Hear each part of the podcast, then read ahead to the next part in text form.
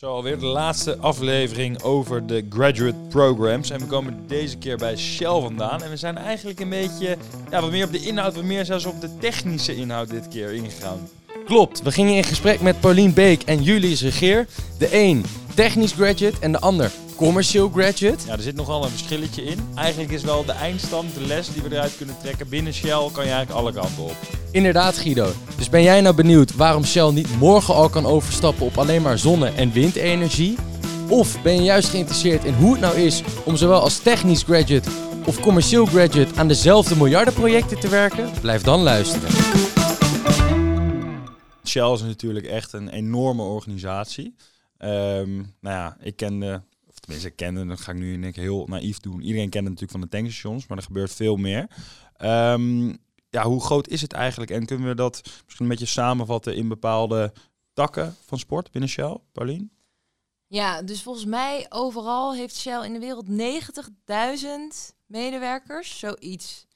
En dan in Nederland zijn het er iets minder dan 10.000 volgens mij. Dus, eh, dus Shell is ook buiten Nederland nog heel veel groter dan wat we hier zien. En ehm, ja, we hebben dus eigenlijk vier businesses, zoals wij het noemen. Upstream, dus uit de grond halen. Downstream, producten ervan maken. Integrated gas en new energies. En projects and technology. Ja, en kan je die integrated gas misschien nog uh, wat meer uitleggen? Ja, het heet integrated gas, omdat dus voor gas we niet de splits hebben tussen upstream en downstream, maar we doen eigenlijk de hele waardeketen. Oké. Dus en van het uit de grond halen tot en dan kan het of verkocht worden als gas, of we maken het vloeibaar en verschepen het, maar dan ook bijbehorend de, de tankstations om uh, gas te tanken. Ja. Dus dat is de hele. En upstream zal dan veel al ergens in het, uh, in het oosten zijn? Ja, eigenlijk over de hele wereld. Bijvoorbeeld in Nederland, de NAM, dat is Ja. ook al upstream. Kijk. Uh, ja. Dus alles uit de grond halen, dat zit bij upstream. Oké, en dus downstream hebben we het meer inderdaad over, Floris had het net over eh, Rotterdam. Ja, Ja, Rotterdam en Moerdijk in Nederland. Ja. Ja. dus in, in Rotterdam, dus in Pernis, daar maken we echt van de olie, eh, benzine, dat soort dingen. Dus eigenlijk, ja, waar we brandstoffen. Ja. En in Moerdijk, er is eigenlijk een pijplijn tussen Pernis en Moerdijk. Moerdijk krijgt ook wat van die benzine, maar daar kan je ook andere producten van maken, zoals plastic. En dat wordt daar gedaan. Dus dat is een chemicals park. Oké, en wat eh, gebeurt hier dan precies in Amsterdam? Is hier dan echt het technische deel? Ja, dus Amsterdam is een technology center. Ja. Dus hoe het eigenlijk zit, is dat bijvoorbeeld Shell wil werken aan een nieuw project. Ze zien een nieuwe opportunity om een gasveld te ontwikkelen, laten we zeggen. Dan wordt dat eerst bekeken door de business. En vervolgens moet dat gasveld echt ontwikkeld worden. Dus naast dat je natuurlijk commerciële afspraken moet maken met het land en andere partijen, moet er ook gewoon geëngineerd gaan worden en gerekend. Wat moet hier komen? Hoe komt het uit de grond? Wat maken we? Dus dat doet Projects and Technology. Dus een soort van een service eigenlijk aan de businesses. Dus Projects and Technology, die doet werk voor alle drie de businesses. Ja. En dat gebeurt hier, Ja. de technologie. En de laatste was dus eigenlijk de renewable energy. ja, Ehm, daar zullen we denk ik later in de aflevering eh, nog even over hebben. ja. Eh, om te kijken hoe dat wordt vormgegeven hier bij Shell. Nou, er zijn in ieder geval heel veel verschillende soorten businesses, vertel je net. Ehm dan moeten we misschien ook heel even meteen de splitsing maken tussen de twee soorten trainees die we hier aan tafel hebben vandaag. Julius, commercieel trainee. Paulien, jij bent technisch trainee. Eh, Julius, kun je misschien even kort vertellen wat het commerciële traineeship hier inhoudt? Ja. Je hebt dus, ik denk goed om te weten, je hebt dus het, het niet-technische, wat wij dus noemen het commerciële traineeship of graduate programma zoals wij het noemen. Ehm, heb je verschillende tracks. Dus je hebt eh, ehm, een commercieel programma voor de downstream business. Je hebt een commercieel programma voor de upstream en de integrated gas business. En je hebt een commercieel programma voor de new energies tak.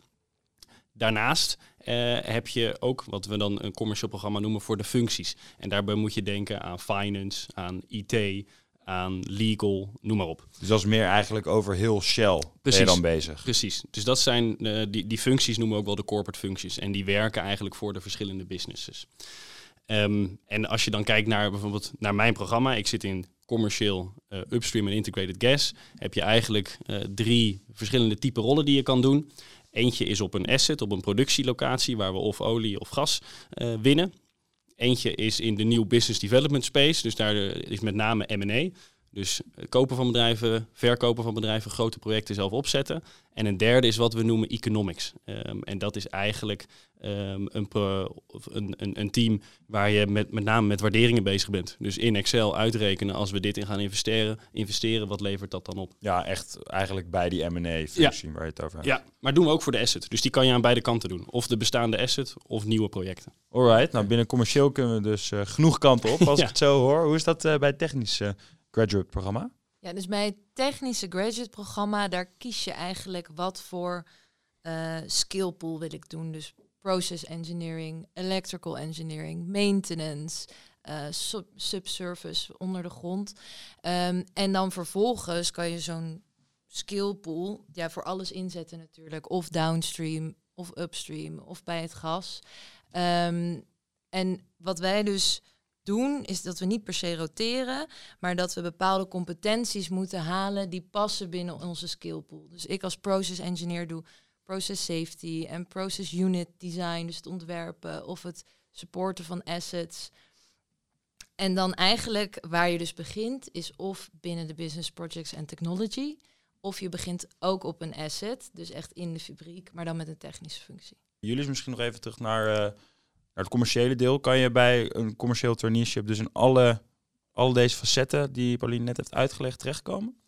Nee, dus ze hebben, ze hebben wel een split gemaakt tussen het commerciële downstream eh, programma en het commerciële programma voor upstream en integrated gas. En sinds kort is er ook een nieuw energies programma. Dus eigenlijk zijn er drie verschillende commerciële richtingen en je kiest er wel echt voor één. Maar wat je wel ziet is dat sommige graduates uiteindelijk nou ja, een, een zijstap maken en buiten downstream ook iets gaan doen in new energies of vanuit upstream naar new energies of andersom. Dus een, een, een zijstap is wel mogelijk, maar je kiest uiteindelijk wel voor één van de drie. En Pauline, hoe was dat dan voor jou? Want jij doet de technische traineeship. Dus wat voor eh, binnen het technische traineeship zo is, dat je verschillende ehm skill pools hebt. Dus je hebt bijvoorbeeld, zoals wat ik doe, is process engineering. Maar je hebt maintenance engineering ook, electrical engineering, allerlei verschillende disciplines. En eigenlijk ga je voor één van die disciplines. En vervolgens kan je die natuurlijk overal doen. Of in gas, of in olie, op platformen, of in downstream. Is dat niet ook heel studiegericht, zeg maar, waar je dan op solliciteert of waar je terechtkomt? Ja, best wel. Dus het is, eh, ik heb dan chemical engineering gedaan, dus voor mij is het een logische stap om process engineering te gaan doen. Eh, en inderdaad, als je iets van electrical engineering hebt gestudeerd, doe je dat. Ja. Dus dat, ehm, dus dat werkt een beetje anders. En eh, voor ons is het programma niet klaar na een aantal rotaties, maar wij moeten eh, bepaalde competenties halen. Eh, dus voor mij is bijvoorbeeld het ontwerpen van process units of het geven van support aan de assets of process safety. En dan krijg je dus telkens opdrachten waarmee je die vakjes eigenlijk uiteindelijk kan tikken. Ja. En dan wissel je vaak wel een keer van team, omdat het ene team misschien de focus heeft op bepaalde competenties en het andere team op die andere. Dus dan om uiteindelijk al die competenties te halen, moet je wisselen. Ja. Maar stel je hebt een team dat echt groot is en bijvoorbeeld in alles betrokken is, kan je in hetzelfde team blijven. Ja, dus eigenlijk is het zo dat je in het commerciële team, dus Julius, die blijft gewoon ademen en die wordt niet ontslagen. En dan haalt hij zijn traineeship als hij de tijd Ja, uitzet. zo klonk het wel een beetje. Oh. Dat, dat had ik ook. Ja. zo klonk het ook. Nee, Wij hebben competenties die je moet Ja. halen. En Ja, jij ja, presteren, zeg maar. Ja, maar we hebben allebei wel een. eh, aan het eind heb je een round table, heet dat. Ja. Dus dan zit je met je line manager en met je eh, discipline representative. Dus voor mij een oude process engineer die veel ervaring heeft Ja. in het vak. En dan wordt er gekeken, oké, wat heb je allemaal gedaan? Heb je inderdaad het goede eh, niveau op die competenties om je graduate programma af te ronden? Ja, En ja. dan wel is het zo dat voor het technical eh, graduate program wordt nog opgevolgd door een advanced technical program. Dus ik ben nog niet klaar als ik klaar ben met mijn graduate programma. Hoe lang duurt dat ongeveer, gemiddeld? Eh, twee tot drie jaar. En advanced technical ook iets van twee tot drie jaar. Maar is het- is het misschien ook wat project, projectmatiger juist? Of Nee, juist helemaal niet? Misschien? nee, eigenlijk niet. Bij wer ik, ik werk vaak aan wel drie projecten tegelijkertijd. Dus sommige duren wat langer, andere duren wat korter. En, en wat wel ook een groot verschil is, ik werk in R&D, dus Ja. technologieontwikkeling. ja, precies. Dus onze projecten zijn wat korter, ook vaak wat minder duur, want we doen bijvoorbeeld een project, we maken een nieuwe heat exchanger. Ja, daar gaat niet heel veel tijd overheen. Maar wat in Shell bekend staat als projects, dat zijn echt de grote, grote. gasveldontwikkelingen of grote nieuwe fabrieken. Op de, ma op de Ehm, Maasvlakte, wat daar nu eh, ontwikkeld gaat worden. De grote hydrogen, die ze eh, daar gaan bouwen. Ja, Dan hebben we het over dan dat soort hebben we het projecten. over ja. een project. Kunnen we en daar even dan op, eh. Op inzoomen inderdaad, wat houdt dat in? Nou ja, je hebt, ze zeggen, ze noemen het volgens mij binnen Shell Capital Projects. En, en dat zijn inderdaad de grote projects volgens mij boven een bepaald bedrag. En dat, dan dan moet je dus al snel denken aan honderden miljoenen. Ja. Ehm, maar dat doen ze in alle businesses. Dus bijvoorbeeld het voorbeeld dat je noemt in Rotterdam zijn er plannen om een hele grote electrolyzer te maken. Dat zit in de waterstof, de hydrogen business van Shell. Ja, wat is dat Ja. precies? Wat, Electrolyzer? ja, wat doet dat? Zonder heel technisch te worden. Want jij zit natuurlijk aan de commerciële Ja, kant. voor mij dus is het dat altijd kan gelijk moeilijk. Hè? Ik begrijp er eigenlijk niks van, Guido. Een electrolyzer. Ze pakt hem ook gelijk eh, over. Ja. ja, dus er komt water in, H2O. Ja, En eh, je, kennen we voegt nog wel ja, je voegt energie toe. En er komt eigenlijk eh, waterstof, dus H2, uit. En de O gaat volgens mij de lucht in. Althans. Ja, moet je niet naar mij Ja, kijken, dat- hè, Paulien? Ja, ja, ja. Ja, ik zit in het gas, niet in... eh, Nou ja, maar uiteindelijk wat Maar- eruit komt is toch een soort van gas eigenlijk. Hè? De- Ja, dus het, het heeft eenzelfde eruit. functie, alleen wanneer je het verbrandt, komt er bij de verbranding geen CO2 meer vrij. ja. Ja, het is eigenlijk Ja. gewoon water wat dan oplost. Het is mega maar je- brandbaar, toch? Ja, ja, ja, ja. En dat is dan ook de reden dat we dus dat ding op zee, als het ware, gaan bouwen. Op de Maasvlakte. Ik denk dat dat Stukje is voor de- eiland of, voor de eh, wind, gok ik. Ja, in principe is het idee dat eh, het samengaat met eh, een offshore windpark dat gebouwd wordt. Die levert groene stroom en die groene stroom wordt omgezet in waterstof. En dan wil je het liefst dat de waterstoffabriek, de electrolyzer, dicht bij de windmolen staat. Ah, Oké, En denk- wat doet denk niet Shell het- eigenlijk met dat product? Dat wordt dan verkocht, die waterstof. Waterstof. Ja. Ja, dus wat er met de waterstof uit de, de, de Ja. electrolyzer die er in Rotterdam gaat komen, gaat gebeuren, dat weet ik niet. Maar het, het wordt soms gebruikt in de industrie. In de industrie wordt heel veel gas verbrand om, om warmte en om stoom te creëren. Als je dat met waterstof gaat doen, dan bespaar je heel veel eh, CO2-uitstoot. Ja. Ehm, maar er zijn ook auto's eh, die op waterstof kunnen rijden. Je ziet ze nog niet zoveel, maar die zijn er wel. Eh, misschien in de toekomst wel een vliegtuig, ik weet het niet. Dan moet ik altijd weer naar de technische mensen kijken. Maar je kunt het natuurlijk heel breed toepassen. ja. En als we nou zo'n groot project nemen, ehm, in hoeverre eh, ja, dat jullie rollen daarin verschillen is natuurlijk duidelijk. Maar als we dan eh, even naar jou kijken, eh, Julius. ehm, hoe vlieg je zoiets aan? Ehm, is dat dan een hele grote groep commerciële trainees en, en meer senior mensen die dan samen dat gaan doen? Nou ja, je hebt eigenlijk van zo, ieder project in Shell heeft wat ze noemen een, een BOM. Dat is ook weer een heel technisch Shell woord. Dat is een Business Opportunity Manager. Aha. En die leidt een groot project. Dus dit project wordt ook geleid door iemand en die heeft de titel BOM. Ehm, en die gaat, titel. Ja, dat is wel een lekkere titel, hè? Ja, ja. En die gaat eigenlijk mensen verzamelen om zich heen. Het begint natuurlijk als een klein idee, klein projectteam. Die gaan kijken naar het concept en zou het mogelijk haalbaar zijn? Wat zou grofweg, hoe ziet de business case eruit? Hè, maar naarmate je verder komt en het eigenlijk een zekerder wordt dat je dit werd wil gaan doen, moet je het ook verder gaan uitwerken. En dan komen er technische mensen bij, komt er iemand bij vanuit finance, komt er hè, vanuit eigenlijk al die verschillende takjes in Shell komen er specialisten bij elkaar. Eh, en dat team gaat dan eigenlijk alleen maar groeien en groeien om het heel gedetailleerd uit te werken uiteindelijk naar wat ze in Shell noemen een FID, een Final Investment Decision. En dan wordt er daadwerkelijk besloten, we gaan investeren, we gaan geld uitgeven en dan gaan we hem bouwen. Ehm, en dat is denk ik, van ik het ook het leuke om aan die projecten te werken, omdat je dan in een team zit met mensen uit alle verschillende disciplines, die samenwerken eigenlijk om uiteindelijk nou ja, iets over te, te nemen, iets te verkopen, iets zelf te gaan bouwen.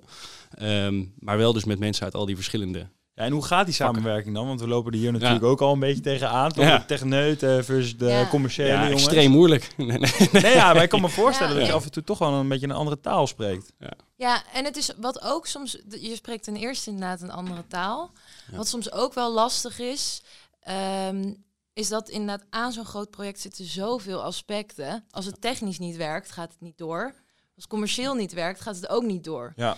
En soms ligt een project bijvoorbeeld twee jaar stil, omdat, I don't know, er zijn verkiezingen geweest in dat land en er komt misschien Geen een andere regering. premier. Ja. En, ja, maar dat heeft allemaal impact. Dus het is zo- zoals vandaag bijvoorbeeld, zat ik nog in een meeting over eh, een nieuw gasveld. En ehm, eh, we keken naar hoe kunnen we onze fabrieken minder laten uitstoten. Want het is ook belangrijk om uiteindelijk over dat gasveld een beslissing te kunnen maken. Om te weten hoe goed jouw fabriek is en Ja. of je in de toekomst misschien een minder CO2 kan laten uitstoten.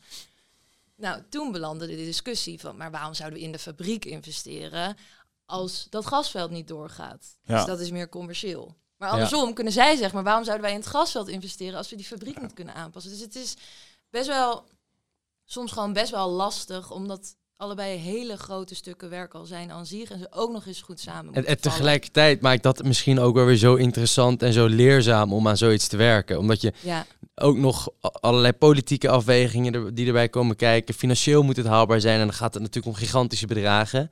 Ja. En niet om het openen van het tankstation, maar, maar echt, echt alles eromheen. En zijn dat dan ook allemaal internationale teams ehm, die op dit soort projecten werken?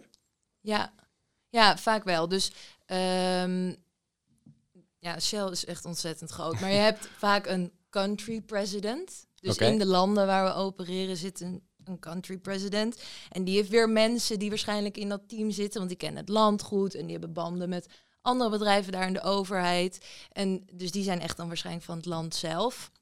En dan heb je inderdaad bijvoorbeeld van de technologie zitten we in Amerika, Nederland en India. Dus daar komen waarschijnlijk mensen van. En dan vaak komen ook wel mensen uit Nederland, want daar zit het hoofdkantoor van, het, eh, van de business waar het invalt. Bijvoorbeeld als het in integrated gas valt, zullen daar mensen ook waarschijnlijk uit de hoek van Julius eh, aan meewerken. Maar dat leidt Dus- er dus ook wel toe dat, dat voor jullie er ook veel kansen zijn om, om naar het buitenland te gaan. Is dat heel normaal dat je in je gedurende je traineeship al een keer een paar maanden weg bent? Ja, ik denk, het- we zeggen, het, het is wel, het is zeker mogelijk, dus het kan sowieso.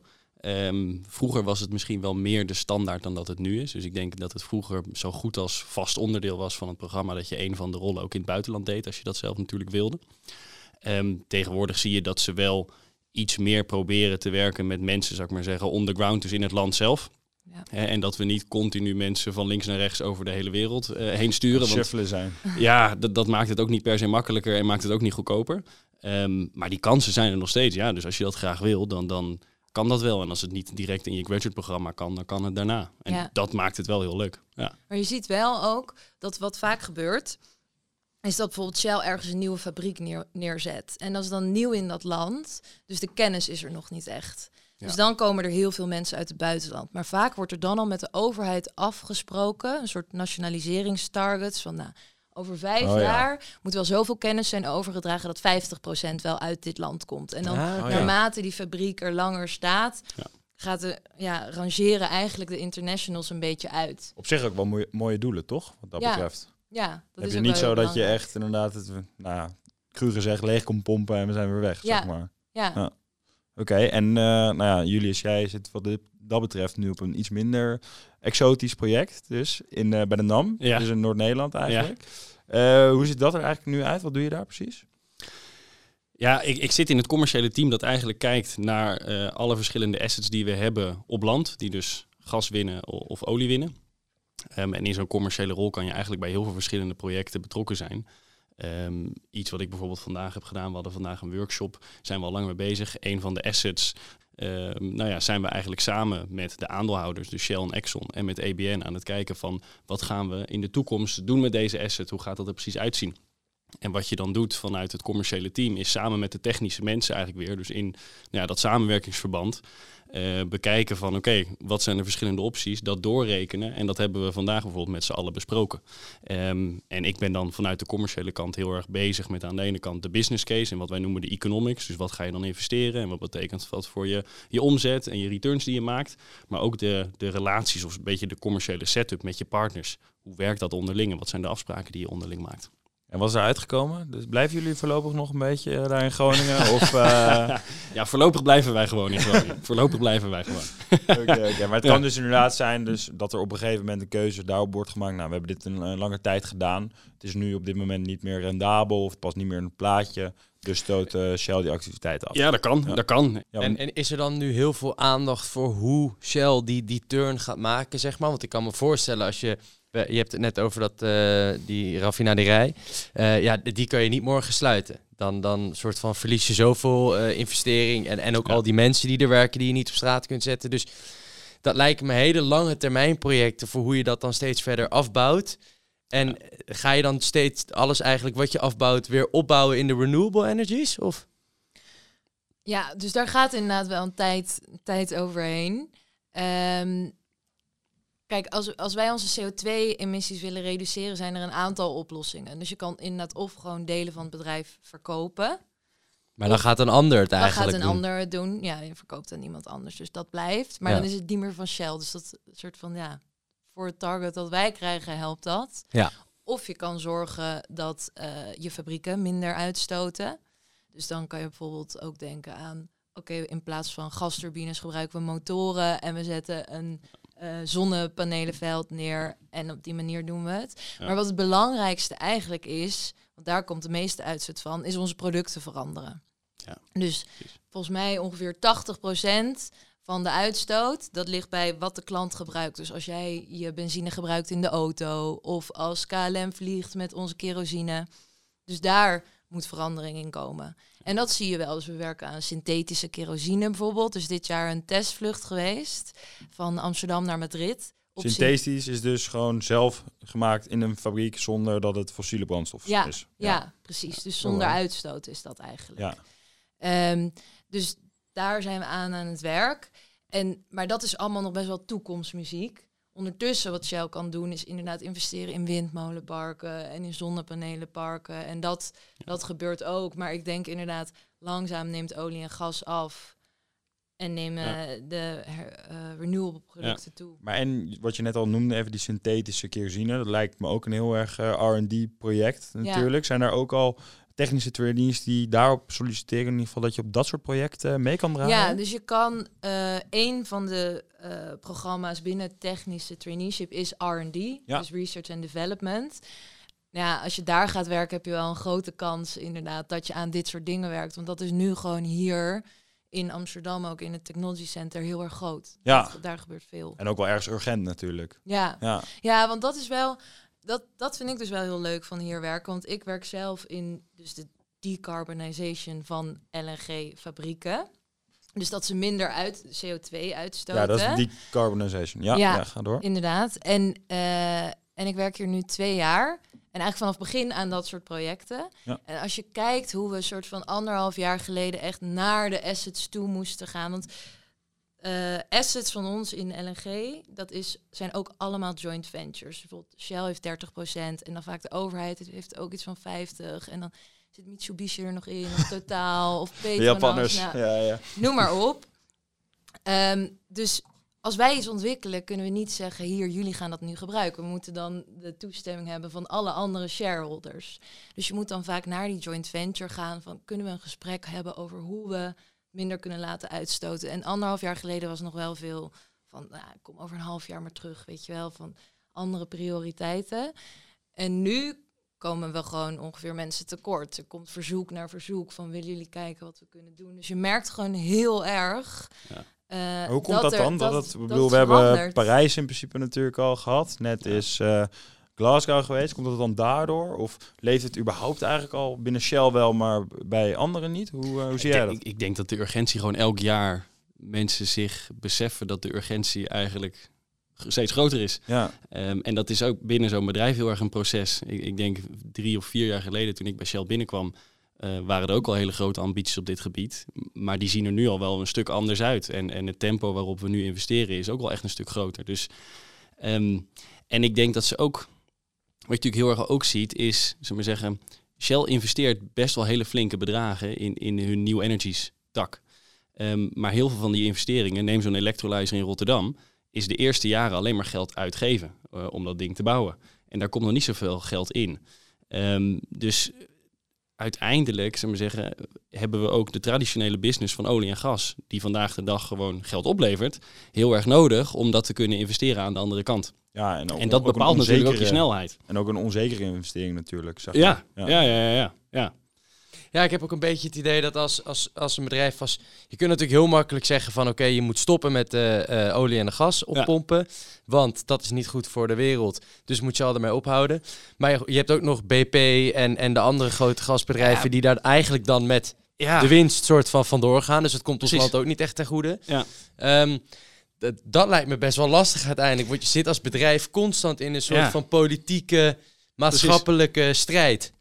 Maar dat is ook denk ik precies wat Paulien net ook zei. Van, we zeggen, eh, je zei van, je kan niet zomaar per nis sluiten. Nou ja, niet, niet morgen, dus niet één knop, denk ik, per nis waarmee je dat hele ding stopzet. Nou, dat is er Maar, wel als er eh, iets misgaat. Als, maar als, ja, maar als iemand het echt... Ja, oké, dat is waar. Dat is waar. Dat is weer het technische stukje. Maar als je het echt wil, kunnen we natuurlijk per NIS waarschijnlijk gewoon sluiten binnenkort, als we dat zouden willen. Ehm, maar het verschil is een beetje, we zeggen, er ligt een pijpleiding van Pernis naar Schiphol. eh, en daar gaat heel de dag kerosine doorheen naar de vliegtuigen. Als die kerosine niet meer uit Pernis komt, komt iemand anders ehm, met een pijpleiding of met een truck om kerosine te leveren. Want dat vliegtuig heeft nog steeds kerosine nodig. En Ja. dat is denk ik ook heel erg waar Shell mee struggelt. Van ja, je, je kan in principe als je de baas van Shell bent proberen te besluiten... we stoppen met olie en gas. En er zijn ook bedrijven die dat gedaan hebben. En we gaan alleen nog maar wind en alles doen. Maar dan word je een stuk kleiner. En, en is de impact die je daarmee maakt groter? Ik denk het eigenlijk niet.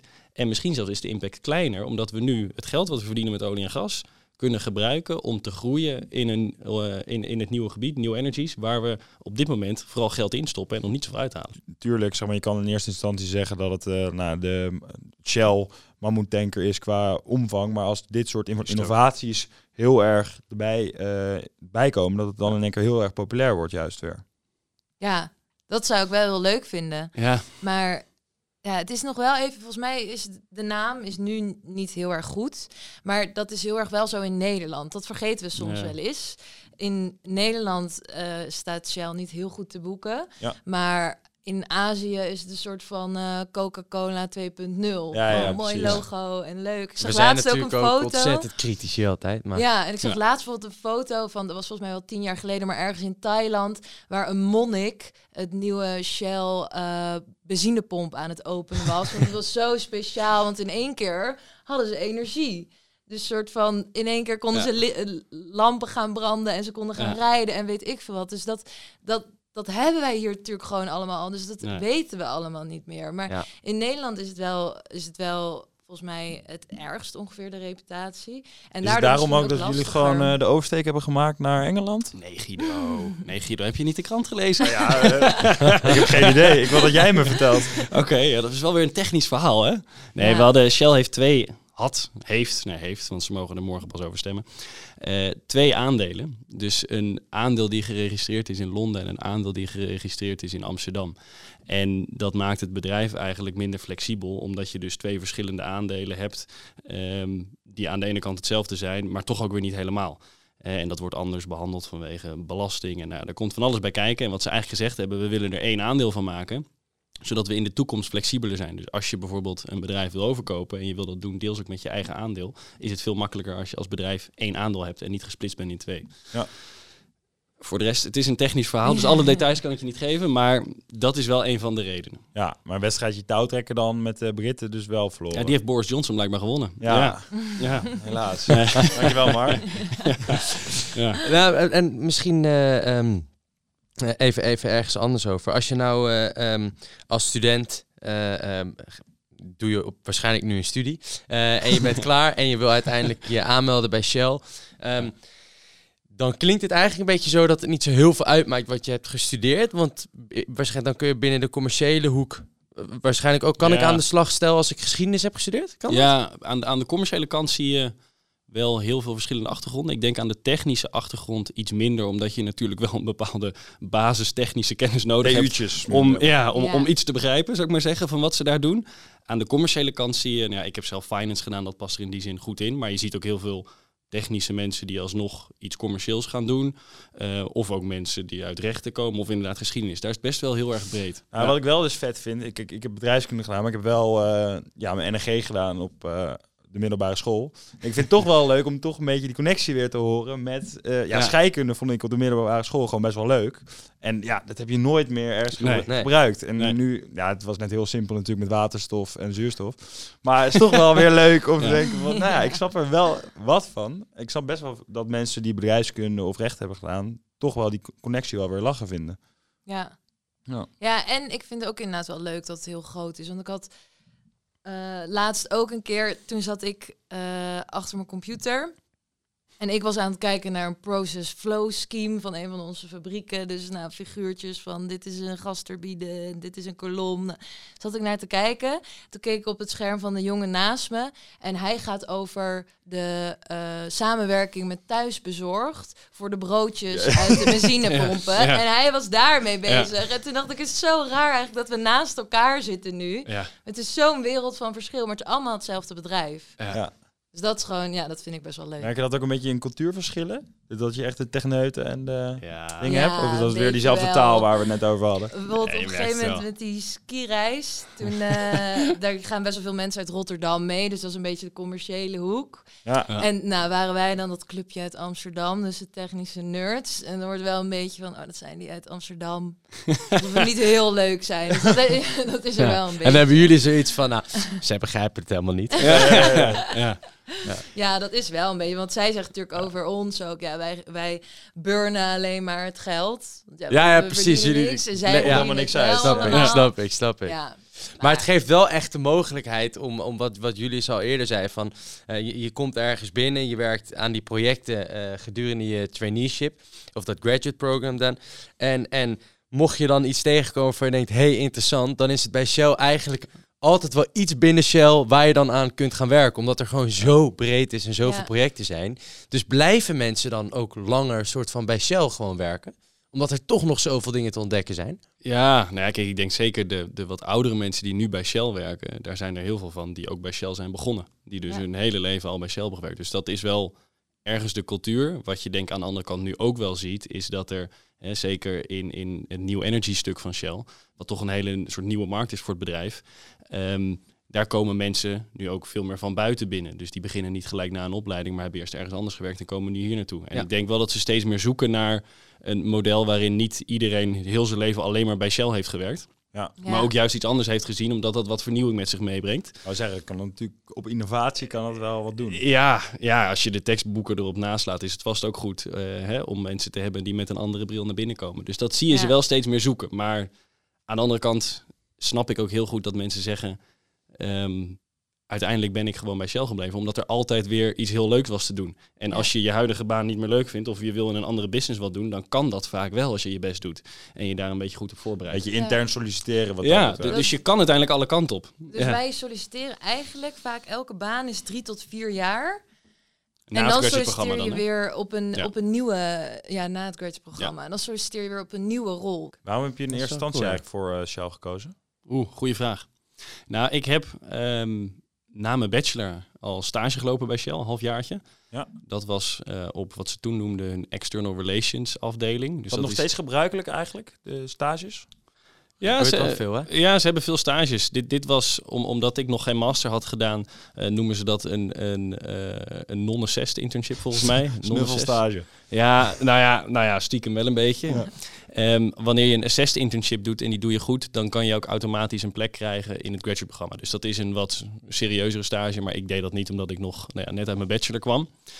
En daar ben ik er eigenlijk wel achter gekomen op die nou, external relations, eigenlijk een communicatieafdeling voor Shell Nederland. Dat ik Shell heel leuk vond, maar dat ik iets meer na- naar de kant van de business wilde, naar waar er geïnvesteerd werd, et cetera. Dus toen ben ik een master gaan doen ehm, en daarna weer teruggekomen. Oké, dus dat gebeurt wel veel, hè? Dat mensen een stage lopen, dan nog een studie afmaken. Of eh, kan Ja. je ook, ehm, stel je studeert eh, aan een technische universiteit, kan je je afstudeerproject ook meteen bij Shell doen? Ja, ja dat kan ook. Ehm, Dat is helemaal lekker, ik- want als het dan leuk is en, en, en ze vinden jou ook leuk, is Ja. belangrijk. Ja, dus dat dat is dat assessed internship eh, waar jullie het over Oké. had. Dus dan eigenlijk, dat, dus dan doe je al een soort sollicitatiegesprek om een internship te gaan doen. Ja. En dan als je internship klaar is, is het eigenlijk gewoon, doe, je- doe je je presentatie nog een keer. Misschien zit er dan wel iemand van HR bij. Ja, volgens mij wel. ja. Ehm, Ja. Maar als je dan die presentatie goed doet, ben je ook aangenomen. Dus dan hoef je daarna eigenlijk niks meer, eh, meer te doen. Oké, oké. Leuk. Hey eh, Guido, ik denk dat wij wel een eh, goed beeld hebben gekregen van hoe het is om, om graduate eh, te zijn bij Shell en, en ook te blijven werken bij Shell. Zeker. Eh Paulien, Julius, hartstikke bedankt eh, voor jullie tijd. En ehm, ja, mocht je nou na deze aflevering denken, hey Shell, dat is wat voor mij. Neem dan een kijkje in de show notes. Daar staat een linkje naar waar je je moet aanmelden op de website voor zo'n internship of voor uiteindelijk meteen een traineeship. Dank jullie wel.